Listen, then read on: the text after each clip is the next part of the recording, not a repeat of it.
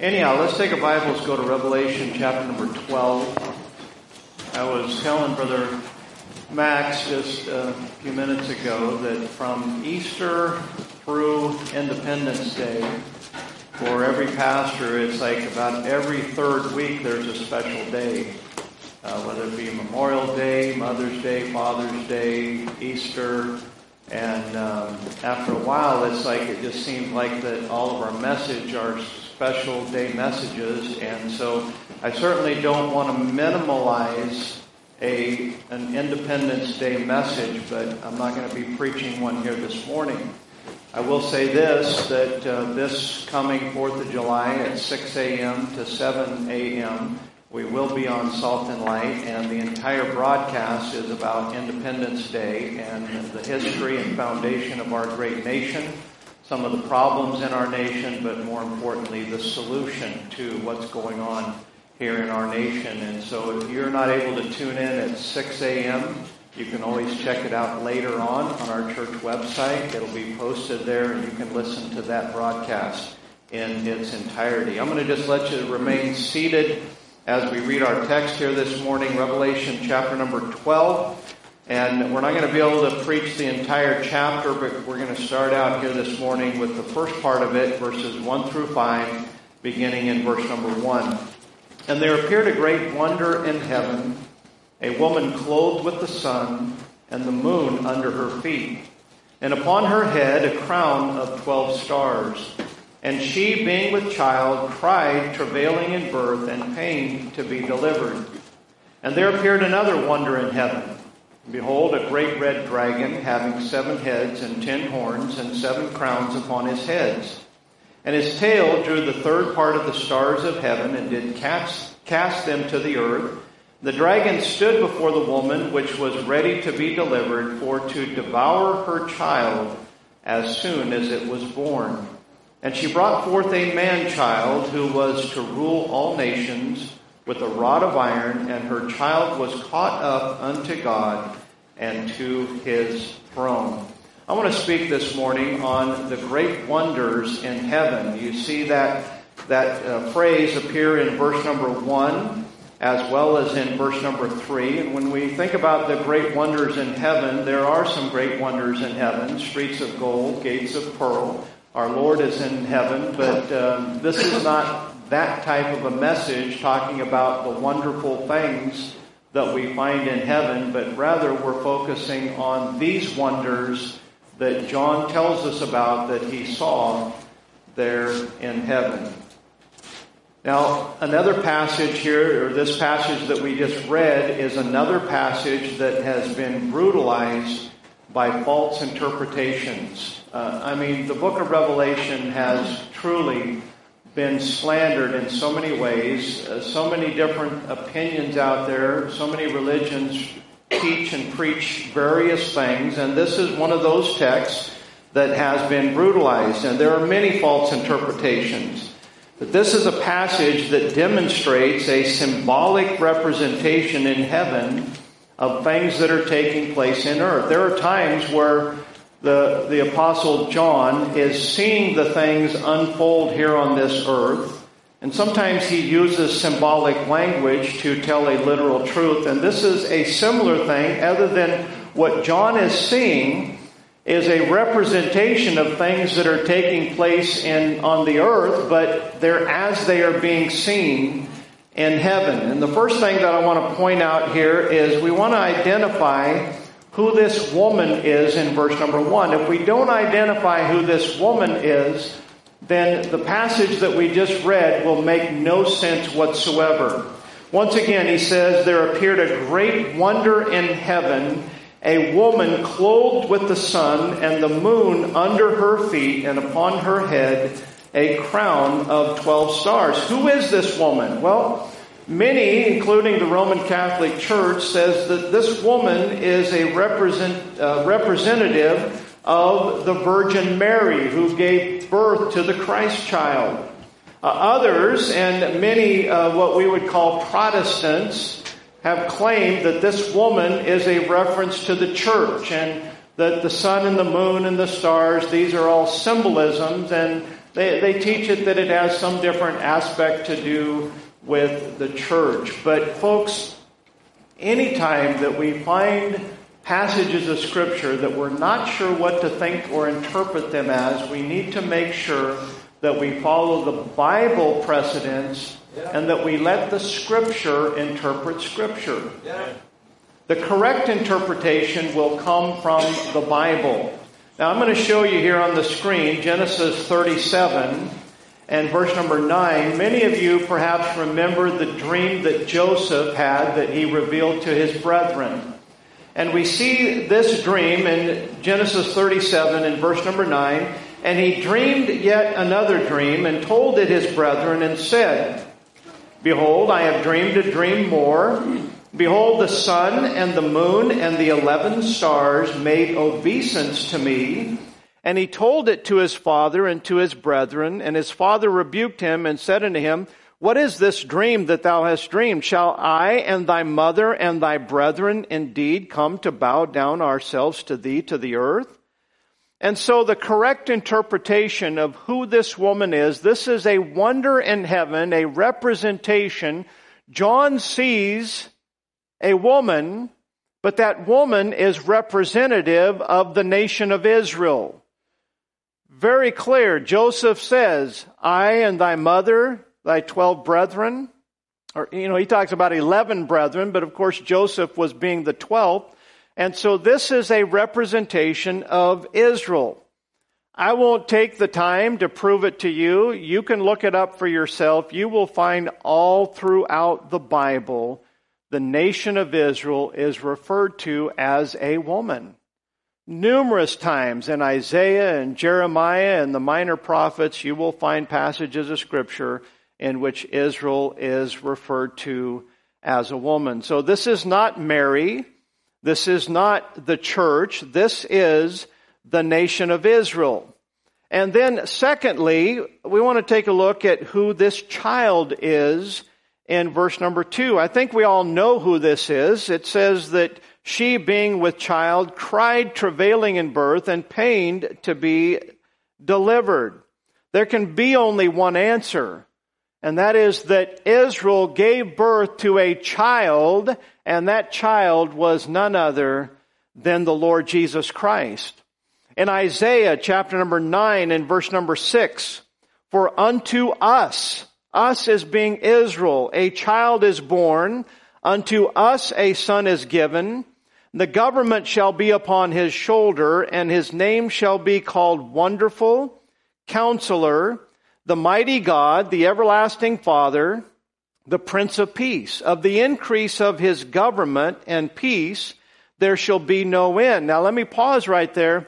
Just last week, or excuse me, two weeks ago, we saw in Revelation 11 about the coming of the Christ and how that he would take over all of the kingdoms of this world. And so there's a connection between this passage, Israel, giving birth to Christ, the one who would end up ruling all nations. Of the increase of his government and peace there shall be no end. Upon the throne of David, upon his kingdom, to order it, to establish it with judgment and with justice from henceforth even forever. Now skip down to verse number five that we've already read, and we see it says that she brought forth a man child who was to rule all nations with a rod of iron. Once again, Scripture needs to interpret Scripture. When I read that, I know exactly who I'm reading about. I'm reading about the coming King of Kings and Lord of Lords, the Lord Jesus Christ. This man child will rule all nations with a rod of iron, and this man child will be caught up unto God and to his throne. No coincidence in this language. The ruling of all nations here is future, but the being caught up to God is something that took place in the past. We know when that took place. It took place upon the resurrection of Jesus Christ. Now hold your place in Revelation and go to the book of Acts, chapter number 2. Acts, chapter number 2. Now, most of you, no doubt, believe in the resurrection. Most professing Christians in America believe in the resurrection, but oftentimes our understanding of the resurrection is skewed by tradition or, sadly, by the absence of Bible doctrine teaching in the average pulpit today. Acts chapter number 2 and beginning in verse number 31, it says, He seeing this before spake of the resurrection of Christ, that his soul was not left in hell, neither his flesh did see corruption. Now think about this. Jesus died on the cross of Calvary. They laid his body in a tomb. His body had expended all of its blood. The tomb that they laid him in was a stone carved into the mountain that was sealed, and so it was a very cool and dry place, relatively speaking. His body was without, I mean, all of his bodily fluids had been poured out spilt out there on Calvary's cross. So his body is there in the tomb for three days and three nights. But during that time period, Jesus prophesied that his soul would be in the heart of the earth. He said, as Jonas was three days and three nights in the whale's belly, so shall the Son of Man be three days and three nights in the heart of the earth. And so the writer of Acts gives even further commentary to that, that Jesus said that his soul, of course, the book of Psalms bears witness to this, that his soul was not left in hell. Sunday morning of resurrection day, his soul came up out of hell, was reunited with his body, and that's where it says, neither did his flesh see corruption. When Jesus resurrected from the grave, it wasn't just a spiritual resurrection, it was a bodily resurrection. Now that's significant because you and I, we are saved, and we talked about it in young adult Sunday school class here this morning. We are saved not by our faith, but by the faith of Jesus Christ, and God does a work. There is a spiritual operation in which God cuts loose this body of the sins of the flesh, and because of that, the Holy Spirit of God can move inside of this body. You know, the, the Holy Spirit's not going to live in a defiled temple. And all of us, naturally speaking, are defiled temples. That's why the Lord had to do that spiritual operation according to Colossians chapter number two. Cut this body of the sins of the flesh loose so that the Holy Spirit of God can come inside of us. Jesus, in the person of the Holy Spirit, in him dwelleth all the fullness of the Godhead bodily, and because of that, we are sealed by the Holy Spirit unto the day of redemption. That is our eternal security right there. Many other promises that bear witness to that, but our actual eternal security as believers is found in this sealing of the Holy Spirit and this spiritual circumcision that took place the moment that we got regenerated. So the soul of Jesus came up out of hell. His flesh did not see corruption. Look at verse number 33. Excuse me, verse uh, 32. This Jesus hath God raised up, whereof we all are witnesses. Therefore, being by the right hand of God exalted, and having received of the Father the promise of the Holy Ghost, he hath shed forth this, which ye now see and hear.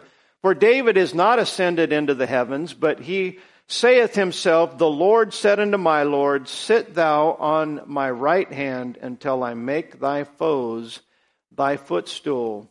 Therefore let all the house of Israel know assuredly that God hath made that same Jesus whom ye have crucified both Lord and Christ. So this is the man child that was born of Israel, the woman, in Revelation chapter number 12. He's going to rule all nations with a rod of iron, but past tense, it says here that he was caught up unto God and to his throne. I hope you see how that the scripture is just making a perfect picture as it all comes together. We don't have to speculate.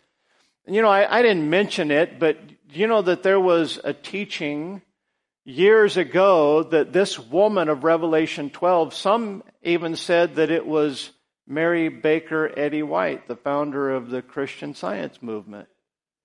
Because here's a woman that started the, supposedly, the religion. It's amazing how narcissistic that Christians or professing believers can be. Recently, a fairly young new believer was uh, was asking about a particular kind of church, and someone said, "Well, they're Calvinists."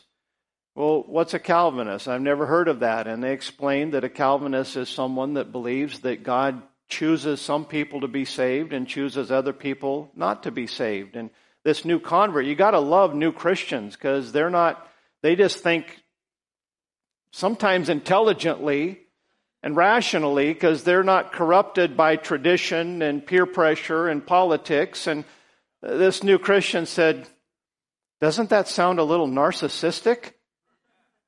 I thought, oh, yeah, well, you know what? You get it. But sometimes people get too deep in their theology that they lose sight of that. But we got to let the scripture interpret scripture. There are things here in this book of Revelation that God wants us to know, but we're not going to find out about it by sensationalism. We're going to have to stay in the Word of God compare Daniel to Revelation, compare what the prophets said, and certainly compare what Jesus said in order to find out the truth.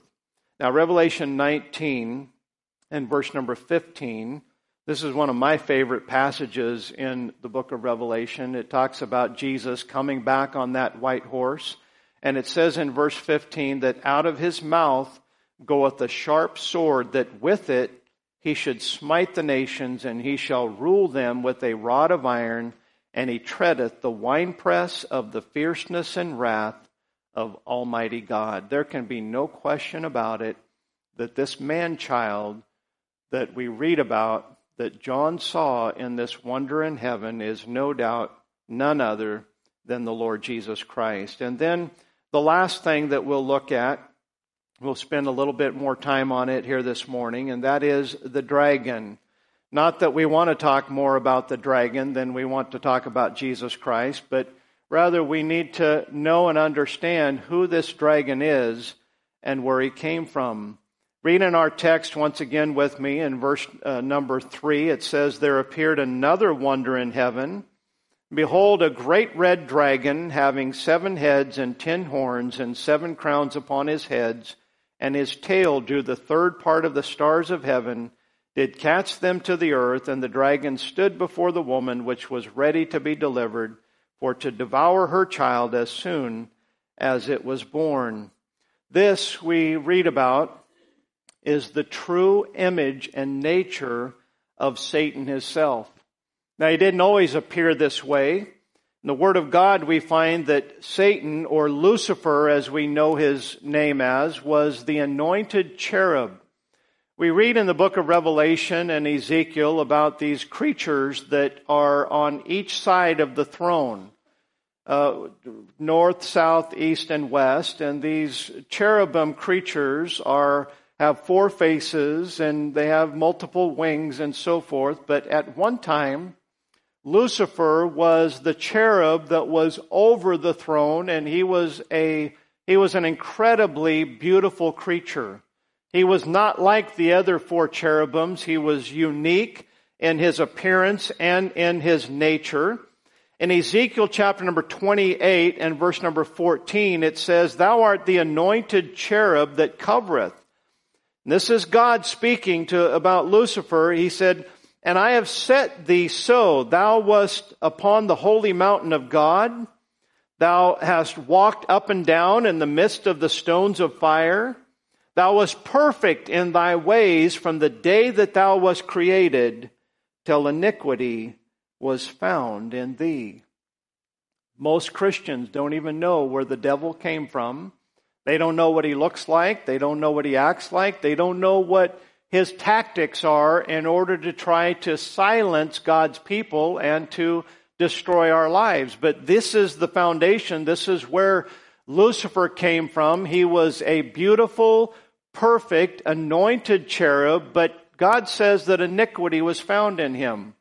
Where did that iniquity come from?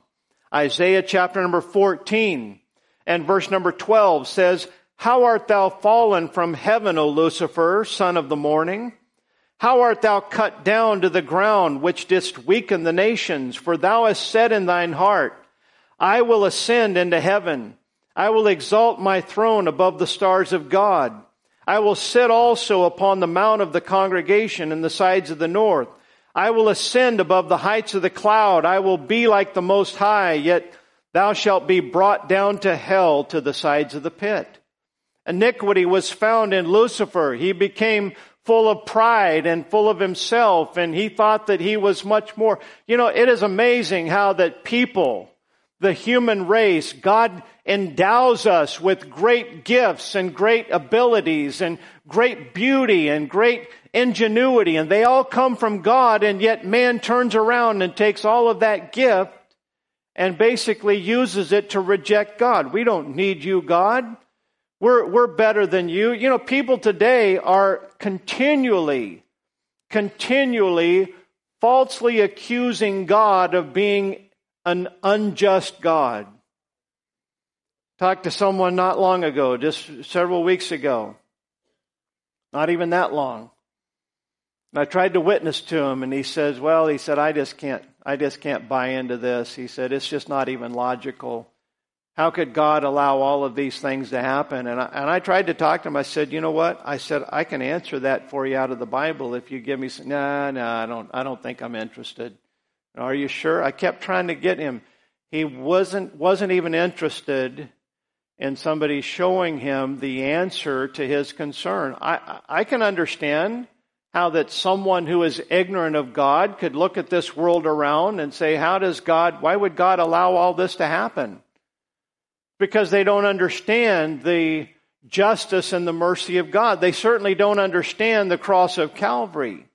They don't understand that this life on this earth, that God's going to settle all of the accounts at the judgment. And compared to eternity, a hundred years here on this life is nothing.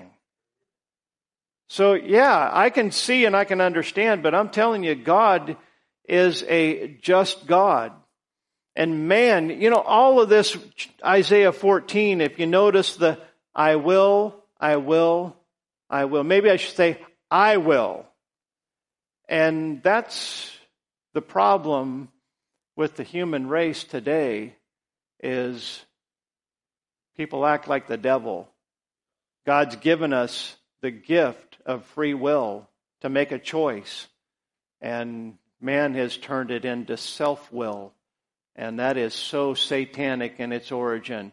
I will. I don't need God. I'm going to do this. And that's why the Lord said, don't say I will, say if the Lord will. You know, we are so dependent upon God and we don't even recognize it. The devil wants to make sure that he helps us to feel like that we are independent and self sufficient, and nothing could be further from the truth. Now, 2 Corinthians 11, this takes on a little bit different, subtle form, and sadly, if, if Christians would understand this passage of Scripture, some of these big time preachers, if you want to call them that, they wouldn't have an audience. People would see right through them. It says in 2 Corinthians 11 verse 13, for such are false apostles, deceitful workers, transforming themselves into the apostles of Christ, and no marvel, for Satan himself is transformed into an angel of light. Therefore it is no great thing if his ministers also be transformed as the ministers of righteousness, whose end shall be according to their works. You know where you're going to find Satan in modern culture today? You're not going to find him. You know, a lot of people get all worked up about all these devil worshippers. And it seems like I read something about there was a bunch of focus on devil worshiping at the Super Bowl or some other event. I don't remember which one it was. And yeah, I, I think that's disgusting and I think it's stupid. But people get all worked up over that. But I'm telling you, you're not, that's not where you're going to mainly find the devil. You're going to find the devil in all of these liberal churches that preach a do good, be nice kind of message, but they don't preach the gospel of Jesus Christ and tell people how to get saved. Satan doesn't care if you try to be good as long as you don't ever get saved. As long as you don't understand the blood of Jesus Christ and what Jesus did on the cross of Calvary, if he can convince you into thinking that, hey, I'm a pretty good person, and when I stand before God, God's going to say, yeah, you were, you were pretty good, you were better, you were more good than you were bad, and so, yeah, I'll let you into heaven. The devil's just fine with that. That's where the devil works.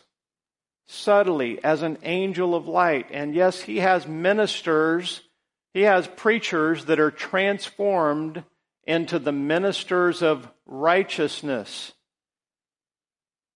All this do good, be good. You know, the average Protestant church today, people can grow up and spend years in that church and never ever be confronted with their sinfulness and their need to accept Jesus Christ as their Savior. I've heard many that say, you know, I, I, I, went to church my whole life. Nobody ever told me how to be saved. You know why? Because they were totally focused on man. I think we ought to be good to one another. No doubt, we need to love our neighbor as ourselves. But if that's your salvation, you are listening to Satan's ministers. We need to be smarter than that. Satan has been granted power of the kingdoms of this world by God. We saw that a few weeks ago. It's a temporary power, and Jesus is going to overtake it. We also see that the religion, the, the, the religious power that Satan has been granted, and see how he uses good things to deceive. Now, if we look back at our text, we see that this dragon, who is Satan, who is Lucifer, that he takes and he draws the stars of heaven, verse number four. His tail drew the third part of the stars of heaven and cast them down to the earth. Now, these are not like galactic stars. They're not actual, you know, stars out there in the universe are actually like our sun, only they're just a, a lot further away. Satan's not taking a third of those stars and casting them to this earth. But the term star is referred to in the scripture as a personage, a being, an entity, if you will. In Job chapter 38 and verse number 7, God speaking to Job, he says, When the morning stars sang together and all the sons of God shouted for joy. Back in the past, these angelic beings were referred to as morning stars. These stars are actually fallen angels. And so Satan, uh, the dragon here, takes a third of these and he casts them down to the earth.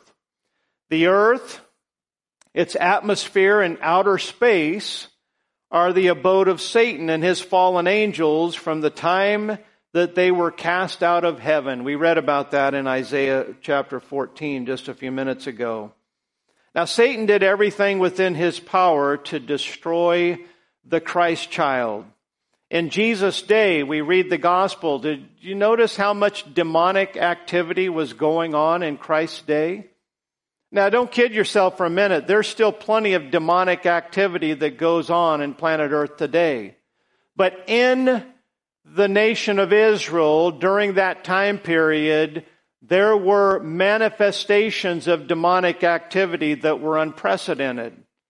So, uh, satanic powers were running rampant. Uh, we see that Satan provoked King Herod to destroy all the male children to try to get to destroying the Christ child. We find that Satan took Jesus out into the wilderness and threw everything he had at him I mean, he threw his best tools to try to get Jesus to sin. He incited the Jews to destroy him. He filled the heart of Judas to betray him. And we find that in the Gospels that Satan did everything within his God granted power and ability to try to destroy this son that Israel brought forth.